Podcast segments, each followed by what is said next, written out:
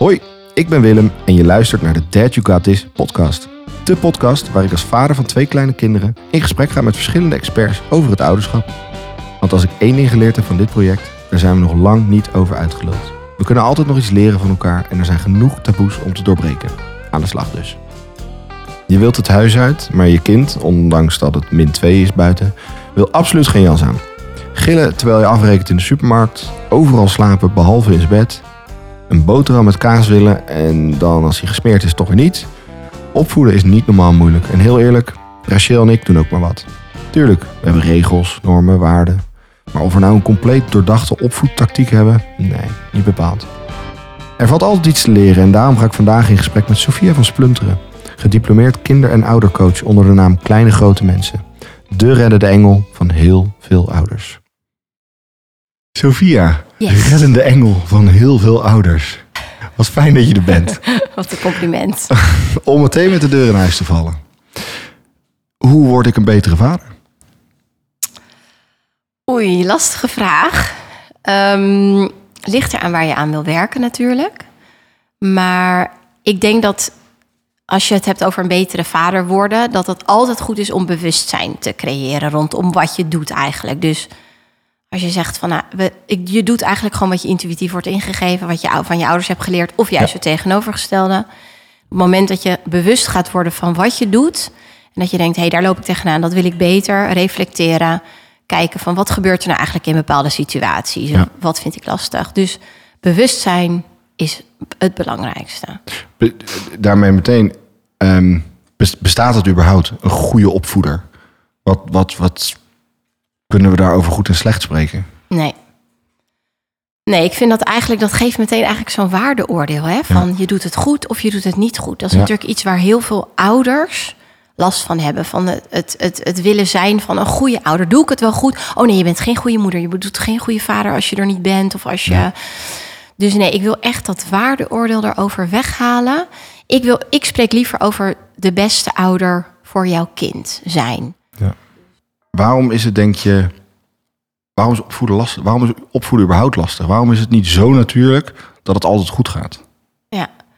Nou, ik denk dat dat verschillende factoren zijn. Ik denk dat het voor ieder ook verschilt hoe lastig die het vindt en wat, er, wat hij er lastig aan vindt. Ik denk het begint al bij het moment dat je eigenlijk een kind krijgt. Dat betekent je eigen vrijheid wordt natuurlijk beperkt. Je, je leventje, hoe dat is, met dat je kan doen wat je wil, dat je elle- ellenlang eh, tijd. Lang leven de lol. Lang leven de lol, dat je in bed kan blijven, dat je alleen misschien met jezelf te maken hebt en misschien je partner. Komt er ineens een individu, een wezentje bij die alle aandacht vraagt.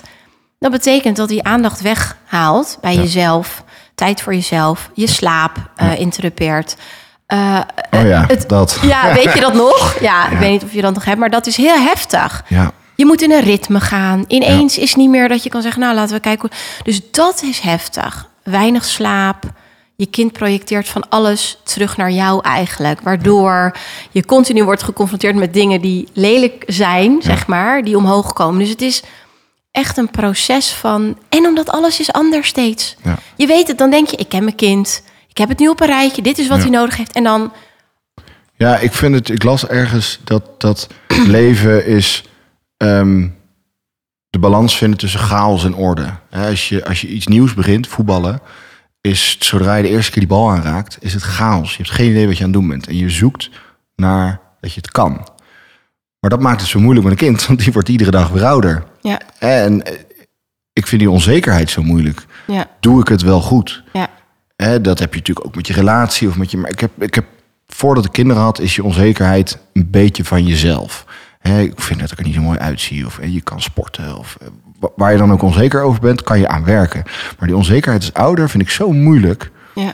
Ehm, hoe kunnen we onszelf daar een beetje beter in, in, in equippen? Wat moeten we daar tegen doen? Tegen die onzekerheid bedoel Ja. je, ja.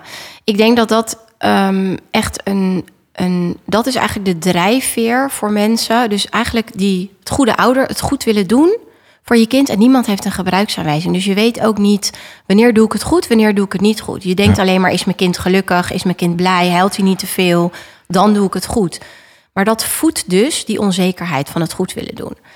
En ik denk hoe je dat kan tegengaan, is eigenlijk gewoon Ik denk dat op het moment dat je kinderen ouder worden, in ieder geval voor mij en voor veel ouders zie ik dat, dat er steeds wel weer wat meer vertrouwen komt. Omdat Ja. je voelt van aan het begin is het heel erg zoeken, Zoeken, hè? ja. Van oh mijn god, mijn kind huilt. Oh, de, de verloskundige zegt dit, de die zegt dat. En op een gegeven moment je weg vinden van ik mag vertrouwen op wat ik denk dat goed is. En ik denk dat je dat gaandeweg ontwikkelt. Dat je ook door steun aan je partner, Hmm. door als je behoefte hebt aan reflectie, dat je dingen leest, dat Ja. je steeds meer gaat vertrouwen eigenlijk op jezelf. Je eigen, ik, je eigen ikje. Ja, ergens is het vertrouwen ook in jezelf. En dat is wat, wat ik bedoel met die spiegel. Is dat een kind brengt iets in je naar boven... wat je eigenlijk misschien in het dagelijks leven weg kan stoppen. En dan Ja. komt je kind en dan, pam, Ja. is het in your face. Ja.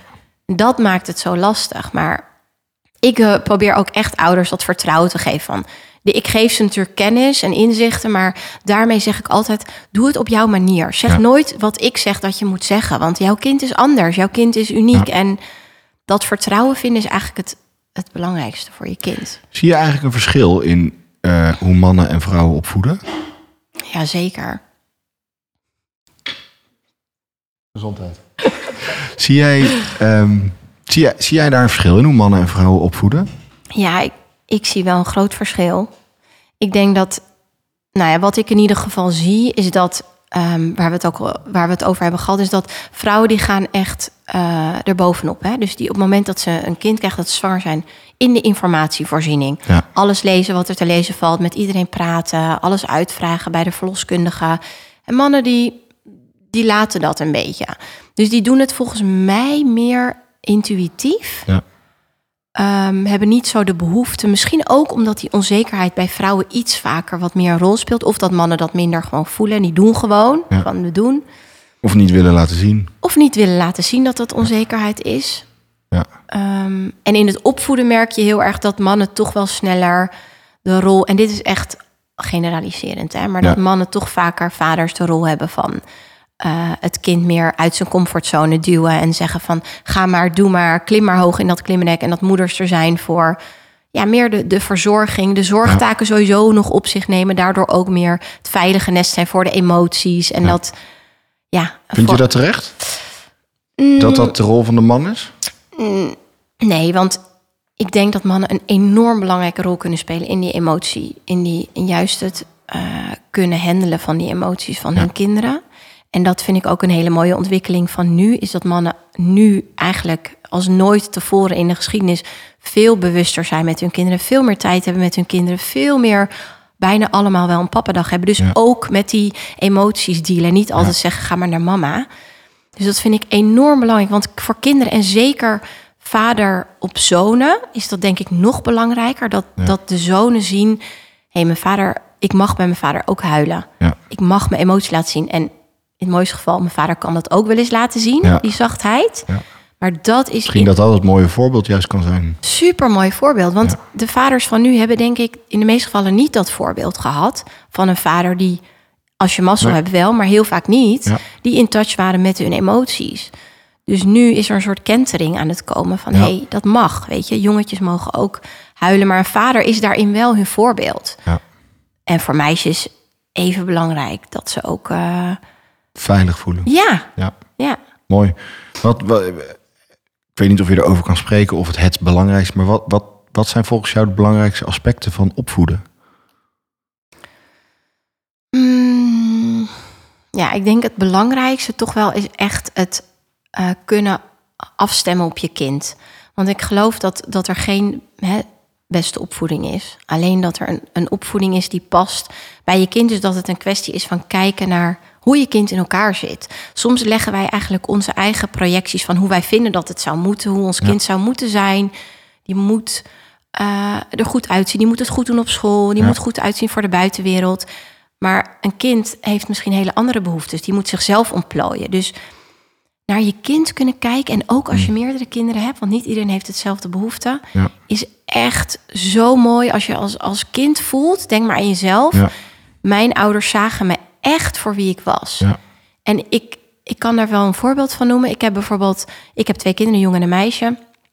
Ik merk bijvoorbeeld aan het einde van de dag dat mijn zoontje heeft heel erg nodig dat we even wat fysieks doen, weet je wel? Dat we even gaan stoeien in bed en Ja. eh, of lekker gewoon gek doen met elkaar. Ja, En mijn dochter heeft juist echt behoefte aan een soort... Een beetje, die praat gewoon dan heel veel. Er komt Ja. heel veel aan het einde van de Even dag. verwerken. Even verwerken. En dat doet Ja. ze inmiddels praten. Dus die, met haar ga ik gewoon een beetje meer mee in... Met haar ga je stoeien en met hem ga. Ja, ja, precies. Dat zou ik ook wel eens kunnen doen. Maar daarin is maar een klein voorbeeld van dat die behoeftes heel anders zijn. En als je dat kan pakken, als je je kind Ja. kan zien van... hé, hey, daar moet ik wat meer eh, eh, aanwezig zijn, eh, misschien fysiek. En bij die ander heeft meer nodig dat ik er ben als een soort ehm, En denk ook, luisterend oor. ja, en dan proberen te kijken zonder je eigen systeem daar Ja. een, een onderdeel Ja. van te maken. Ja, Wat zonder daar een oordeel over is. te hebben. Ja. Want heel vaak kunnen we, vinden we het lastig als ons kind anders is dan wij. Ja. En misschien ook juist als ze hetzelfde zijn als wij. En dat we denken, hé, hey, eh, dit stuit mij tegen de borst. Ja. Ik wil niet dat mijn kind zo is. Waarom is mijn kind bijvoorbeeld zo heftig in alles? Temperamentvolle kinderen, kinderen die gevoelig zijn, die heftig hun emoties, kunnen heel erg trigger zijn voor ouders. Ja. Omdat ouders denken, maar je moet gewoon je gedragen. Ja. Zo, Doe even chill. Doe even chill. Ja. We zijn met mensen. Ik wil, zo, dit ben ik niet gewend. Ik wil dat je je gedraagt, want dit is wat ik heb geleerd. Je hoort je te gedragen. En dat wordt dan bam. Dat wordt eigenlijk alleen maar erger dan. Ja, ja, Terwijl als je het zou faciliteren, is misschien niet het goede woord, maar als je het even de ruimte geeft, ja, hè, dat het dan misschien klaar is, over. Ja. En dat het dan, ja. ja, wauw. Ja, dat is wel bizar, hè? Ja. ja. hey, ik wilde, ik, ik vond het een mooi voorbeeld omdat ik wil graag een verhaaltje vertellen over hoe ik opgevoed ben. En hoe ik nu, omdat wij in deze maatschappij van nu steeds bewuster bezig zijn met reflectie en met, hè, met vroeger, eh, je hebt familieopstellingen, je hebt systemische oefeningen waarin je heel inzichtelijk maakt, goh, de reden dat jij zo doet, komt hierdoor of komt. Ehm, ik ben best streng opgevoed. Terwijl ik niet zo strenge ouders heb. Maar wij groeiden wel op in een bepaald stramien. Eh, mijn moeder vond het niet zo leuk als ik gimpjes aan had. Niet te veel gel in mijn haar. Je zag er netjes uit. Eh, in, in zoverre strak gehouden. Ik heb, hele, ik heb een hele liefdevolle opvoeding gehad. Heel erg van genoten. Alleen ik heb wel, denk ik, door die wat in een hokje gedrukte vertoning eh, ben ik heel, gaan, heel rebels gaan opstellen. Vooral tijdens mijn tienertijd en mijn twintig jaren. En merk ik nu heel erg dat ik eigenlijk, doordat ik die opvoeding heb gehad, waar ik wel een mooie, mooi mens door ben geworden, gevoel heb dat ik, ze veel, dat ik mijn kinderen veel vrijer moet opvoeden. Terwijl ik ook tegelijkertijd merk dat grenzen wel heel belangrijk zijn. Je kan niet ze maar laten doen wat ze willen. Je, je moet ergens ook naar bed. Je moet eten. Je moet, er zijn gewoon bepaalde grenzen. Hoe, hoe, en mijn vraag is daarin, hoe vind ik die balans tussen mijn wens om het zo vrij mogelijk te doen, maar de noodzaak om het te regelen met regels? ja. Dat is eigenlijk heel een grote contradictie, want dat kan helemaal. Je kan niet vrij zijn met heel veel regels. Ja, klopt. Nou, ik denk dat je een heel goed voorbeeld noemt, wat heel veel ouders en vaders ook herkennen. Ehm, wat, wat goed is om even te benoemen, is aan de ene kant heb je dus echt twee van, van oudsher opvoedstijlen. Aan de ene kant autoritair, waarin alles voor je wordt bepaald. Wordt eigenlijk tot de millimeter gemicromanaged. Aan de andere kant heb je de laissez-faire opvoedmethode, waarin ouders eigenlijk zeggen, die vrijheid, ding. doe je ding. Wij zijn er een beetje, zeg maar, het huishouden van Jan Steen. Ik ben er, eh, maar ergens zit daar ook natuurlijk iets van eh, grenzeloosheid in. Ja. Ergens in het midden is eigenlijk de, de ideale combinatie. Waarbij je het zo moet zien. Ik, ik was het laatst aan het uitleggen. Toen dacht ik, oh, dit is een goede metafoor. Je gaat eigenlijk met je kinderen op reis. En jij en je partner, zeg maar, eh, sturen de, de car. Dragen de car. Je kinderen zitten in de car. Jullie bepalen de bestemming. Jullie be- bepalen waar jullie heen gaan. Met welk voertuig.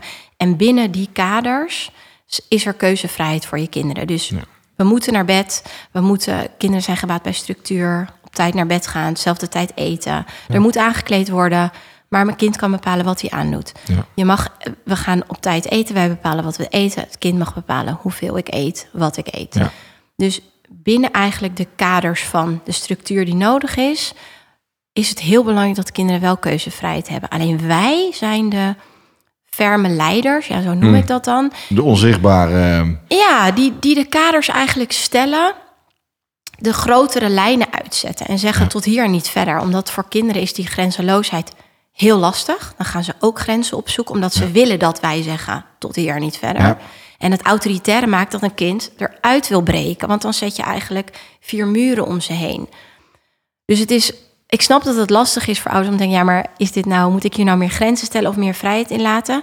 Zie het gewoon zo van al die dingen die jij net noemt, al die basisdingen, daar moet aan voldaan worden. Maar kinderen hebben ook bewegingsvrijheid nodig om zichzelf te ontwikkelen. Precies wat jij nu noemt. Was er eigenlijk wel ruimte voor jou om je te ontwikkelen zoals jij dat wilde? Om een kledingstijl te vinden, om je individu te ontwikkelen. Want er was een bepaald stramien. Ja. En daar ben je uitgebroken. Daarna kwam voor mij, toen ik zelf moest kiezen, gothic, ja. eh, gabber. alles waar mijn ouders het niet mee eens waren, heb ik wel gehad. Ja, ja dus uiteindelijk is dat natuurlijk een heel interessant voorbeeld. Omdat dat, dat, dat dit heeft uiteindelijk, pam, je bent daardoor misschien wel extremer jezelf gaan zoeken. En jezelf gaan, ja, echt gaan zoeken. En ik denk als je dat, ja, als je voor jezelf altijd voelt van... hé, hey, hebben, wij, wij stellen de grenzen, hebben mijn kinderen ook genoeg uh, mogelijkheden... om iets te bepalen binnen die grenzen? Is er niet te veel? Nee. Weet je, als je, ik, zeg altijd tegen ouders, als je heel vaak op heel vaak dingen nee zegt. Nee, dat mag niet, dat mag niet, niet naar het plant komen. Niet, niet daaraan zitten, niet dat doen, niet. Ja, de hele tijd. Ja. Dat is heftig. Maar te veel, ja, is goed. Want dat is ook iets van deze tijd. Dat ouders willen hun kinderen pleasen en gelukkig maken. En zeggen van, ja, dat mag hoor, lieverd. Oh, ga je huilen? Oké, is goed, dan mag het. Dat is voor kinderen ik, ook Dat vond ik ook een heel interessant. Want ik heb er een stukje over gelezen is het, bestaat er niet een risico dat dan het opvoeden eigenlijk een beetje secundair geplaatst wordt onder het mom van ja, maar hij is even overprikkeld. Ja. hij gaat gillen omdat hij geen snoepje mag. Ja, maar hij is heel moe. In plaats van er wordt gewoon nu geen snoep gegeten, want we gaan zo eten. Ja. Eh, eh, zie je dat ook? Ja, enorm. Ik denk dat ja, nee, dat zie ik enorm. En daar zit heel erg de, de, de zoektocht eigenlijk van ouders. Van waar um, vaak denkt men dat bewuste ouderschap, waar ik zeg maar achter sta, dat dat heel erg grenzeloos is. Maar eigenlijk is dat niet zo. Want twee dingen, je kunnen twee dingen zijn. En je stelt grenzen. Dus jij bepaalt dat dat snoepje niet gaat gebeuren nu. Ja. En je kind mag er heel erg overstuur voor zijn, over zijn. En daar heb je dan ruimte voor. En daarin mag je, van mij betreft, helemaal in de overdrive gaan. Om dat te erkennen van. Zo vervelend dat je dat snoepje niet mag. Je had het zo graag gewild. We gaan het niet doen. Dus jij houdt je voet vast. Want anders krijg je kinderen waarvoor je altijd een excuus bedenkt. Ja. Precies wat je zegt. Ja, was moe. Dus mocht hij nog tv kijken. Ja, ja hij kon het niet aan. Dus Eigenlijk heb je als ouder dan gewoon geen zin in. Die, je hebt er gewoon geen zin in. Je hebt er geen zin in. Je wil geen, je wil geen Wat strijd. je wil geen weerstand. Er zijn momenten dat ik dat heel goed kan begrijpen. Ja. Druk, filmpje. Het, is Prima, het ligt altijd bij jezelf. Ja. Ehm, dus ik snap het wel. Alleen, ja, ik denk wel dat het ook een goede uh, bewustwording is dat je daar wel voor moet oppassen. Dat je wel moet blijven opvoeden, ondanks het feit... Het is geen excuus. Nee, het is een uitleg. Dus, dus de, het, het, het horen van weerstand, het horen van een krijzend kind... die, die losgaat omdat hij in de supermarkt zeg maar niet het snoepje krijgt wat hij wil. Adem inhouden. Ja, echt, dat is gewoon de grootste trigger... waarbij we zeggen, oké, is goed, doe maar. Maar het het gevolg is dat we geen leuke kinderen ervan krijgen. We krijgen geen kinderen die met, een, met autoriteit überhaupt kunnen omgaan. Met een leraar op school die zegt van zo is het. Ja. maar waarom dan? Ja, zo is het. Je mag uitleg geven, maar de grens staat. En je hoeft niet altijd uitleg te blijven geven. Je kan op een gegeven moment gewoon zo zeggen... ik heb het één keer gezegd, dit is wat we gaan doen. Ja. En blijf daarbij. Ondanks, en je kind mag heel overstuur zijn en het niet leuk vinden. Mag allemaal. Maar jij blijft bij wat je gaat doen. Ja. ja. Hey, ik, ik stipte het net al even aan. Ik, uh, dit is een vraag voor mezelf. Ik, ik heb hele leuke kinderen. ik denk dat iedereen dat zegt. Maar ja. ik, ik vind echt um, um, dat het tot nu toe heel goed gaat. Um, realiserend dat het een proces is. En dat, maar ik heb hele sociale, leuke, aardige, lieve, leuke kinderen. En ik denk dat dat door mijn opvoeding komt. Alleen ik betrap me er zelf echt nog wel eens op.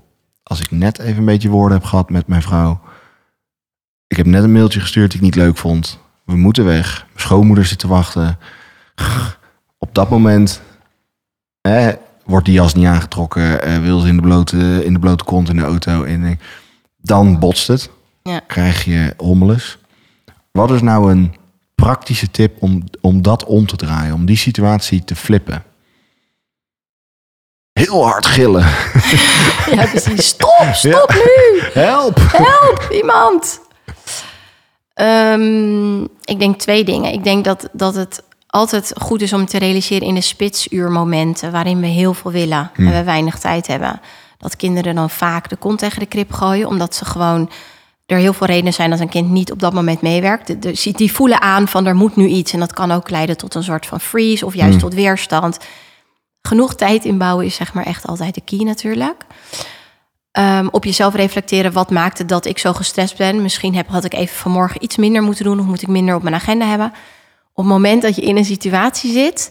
is het soms gewoon accepteren dat het Ja. is wat het is. Ja. Dat jij het goed doet als ouder en dat het soms gewoon niet lukt. Wat wel kan helpen, is dat je op dat moment even, ehm, als het kan, op wat voor manier dan ook even uit de situatie stapt. Of even een Met of zonder kind? Ehm, als jij zelf merkt dat jij degene bent die inderdaad eh, heftig reageert, dus dat Ja. je gaat schreeuwen, is het goed als jij dat doet. Omdat uiteindelijk zie je het zo, als kinderen overstuur zijn, jij gaat daar weer op getriggerd worden, dus jij wordt boos, dan is het één grote explosie. Dan gaat er niks gebeuren. Dus Nee. om een kind tot rust te komen, moet je eigenlijk zelf tot rust Ja. komen. Dus als je Misschien even overdragen aan je partner. bijvoorbeeld even overdragen, Kan jij je, dit "Lieverd, even ik doen, trek het even Ja. niet. Kan je even I'm out. I'm out, precies. Dat is super mooi. En als je alleen bent, zeg ik altijd tegen ouders, ga inderdaad even uit de situatie. Neem Mhm. even een momentje om even, al is het maar een minuut, om even te gaan ademhalen. En ook gewoon even erkennen wat er is. Ja. Papa is nu echt even. Ik merk dat ik echt even tot hier zit. Weet je, mijn emmertje zit echt vol. Ik merk het Ja. ook bij jullie. Jullie vinden het allemaal niet leuk. Of weet je, het is even heel vervelend. Even benoemen wat er is. Dat geeft al een beetje lucht bij jezelf. Omdat anders ga je het krampachtig proberen te managen. En soms is het wat het is. Ja. En dat geeft kinderen ook even lucht. Van oké, ja, het is wat het is. En dan de volgende keer denk je: oké, wat, wat kan ik anders doen? Ja. Ga, uit voor, ga voor de 80% van de tijd waarin je het goed afstemt op je kinderen. Dat het eh, redelijk vredig is. 70, nou, 70, 80%. Dat is echt al, dan ben je echt al top bezig. En niet te hard voor jezelf zijn. Gelukkig is het eh, precies wat je zegt. Vaker wel leuk dan, eh, dan niet. Ja, En jouw kinderen zijn toch nooit vervelend? tuurlijk niet. Nee, die zijn altijd eh, super in helemaal strak thuis, Helemaal toch? strak. Nee joh, nee, tuurlijk niet. Nee, dat denken mensen vaak. Maar ja, mijn kinderen zijn gewoon net als, net als alle kinderen. Gewoon ook kinderen die ook... eh, ehm, weet je, wel eens de grens opzoeken, dingen die niet mogen, et cetera. Dingen doen niet. Dus ik, ik ga er, ik streef er ook niet naar om hele brave kinderen of zo op te voeden, omdat ik dat niet vind. Ja, leuker als ze een beetje ondeugend zijn, toch? Precies. En ook als ze, dus dat is absoluut niet eh, mijn streven. Ik vind het juist goed als ze zichzelf mogen zijn. En soms is het, is het uitdagend. Ik vind wel, mijn kinderen zijn nu zes en zeven, dat dat. ehm, ik ben echt wel uit die, die tropentijd, weet Ja. je wel. Dus ik ervaar het wel als een hele relaxte periode. Ja. Ehm, en eh, heel leuk. Maar goed, de uitdagingen zitten echt, vind ik, en voor heel veel ouders in die. 0 tot, nou, laten we zeggen, 4, 5. Zeker als je onder kinderen onder de, de, de 4 hebt, meerdere, dan is Ja. het echt wel pittig. Kleine Ja. grote mensen op Instagram. Ik vind dat iedereen moet volgen. Ehm, ik vind je content echt heel tof. Ja, En eh, ik kijk er vaak naar. Eh, ik wil je heel graag bedanken. nou, ik jij vond het ook een superleuk gesprek. En ik denk, ehm, ik hoop dat als ik straks thuis kom, alles chill is. En ik niet meteen je tips hoef toe te passen. Nee, Ehm, maar super bedankt. ja, vond graag het heel gedaan. fijn. Dankjewel. Thanks.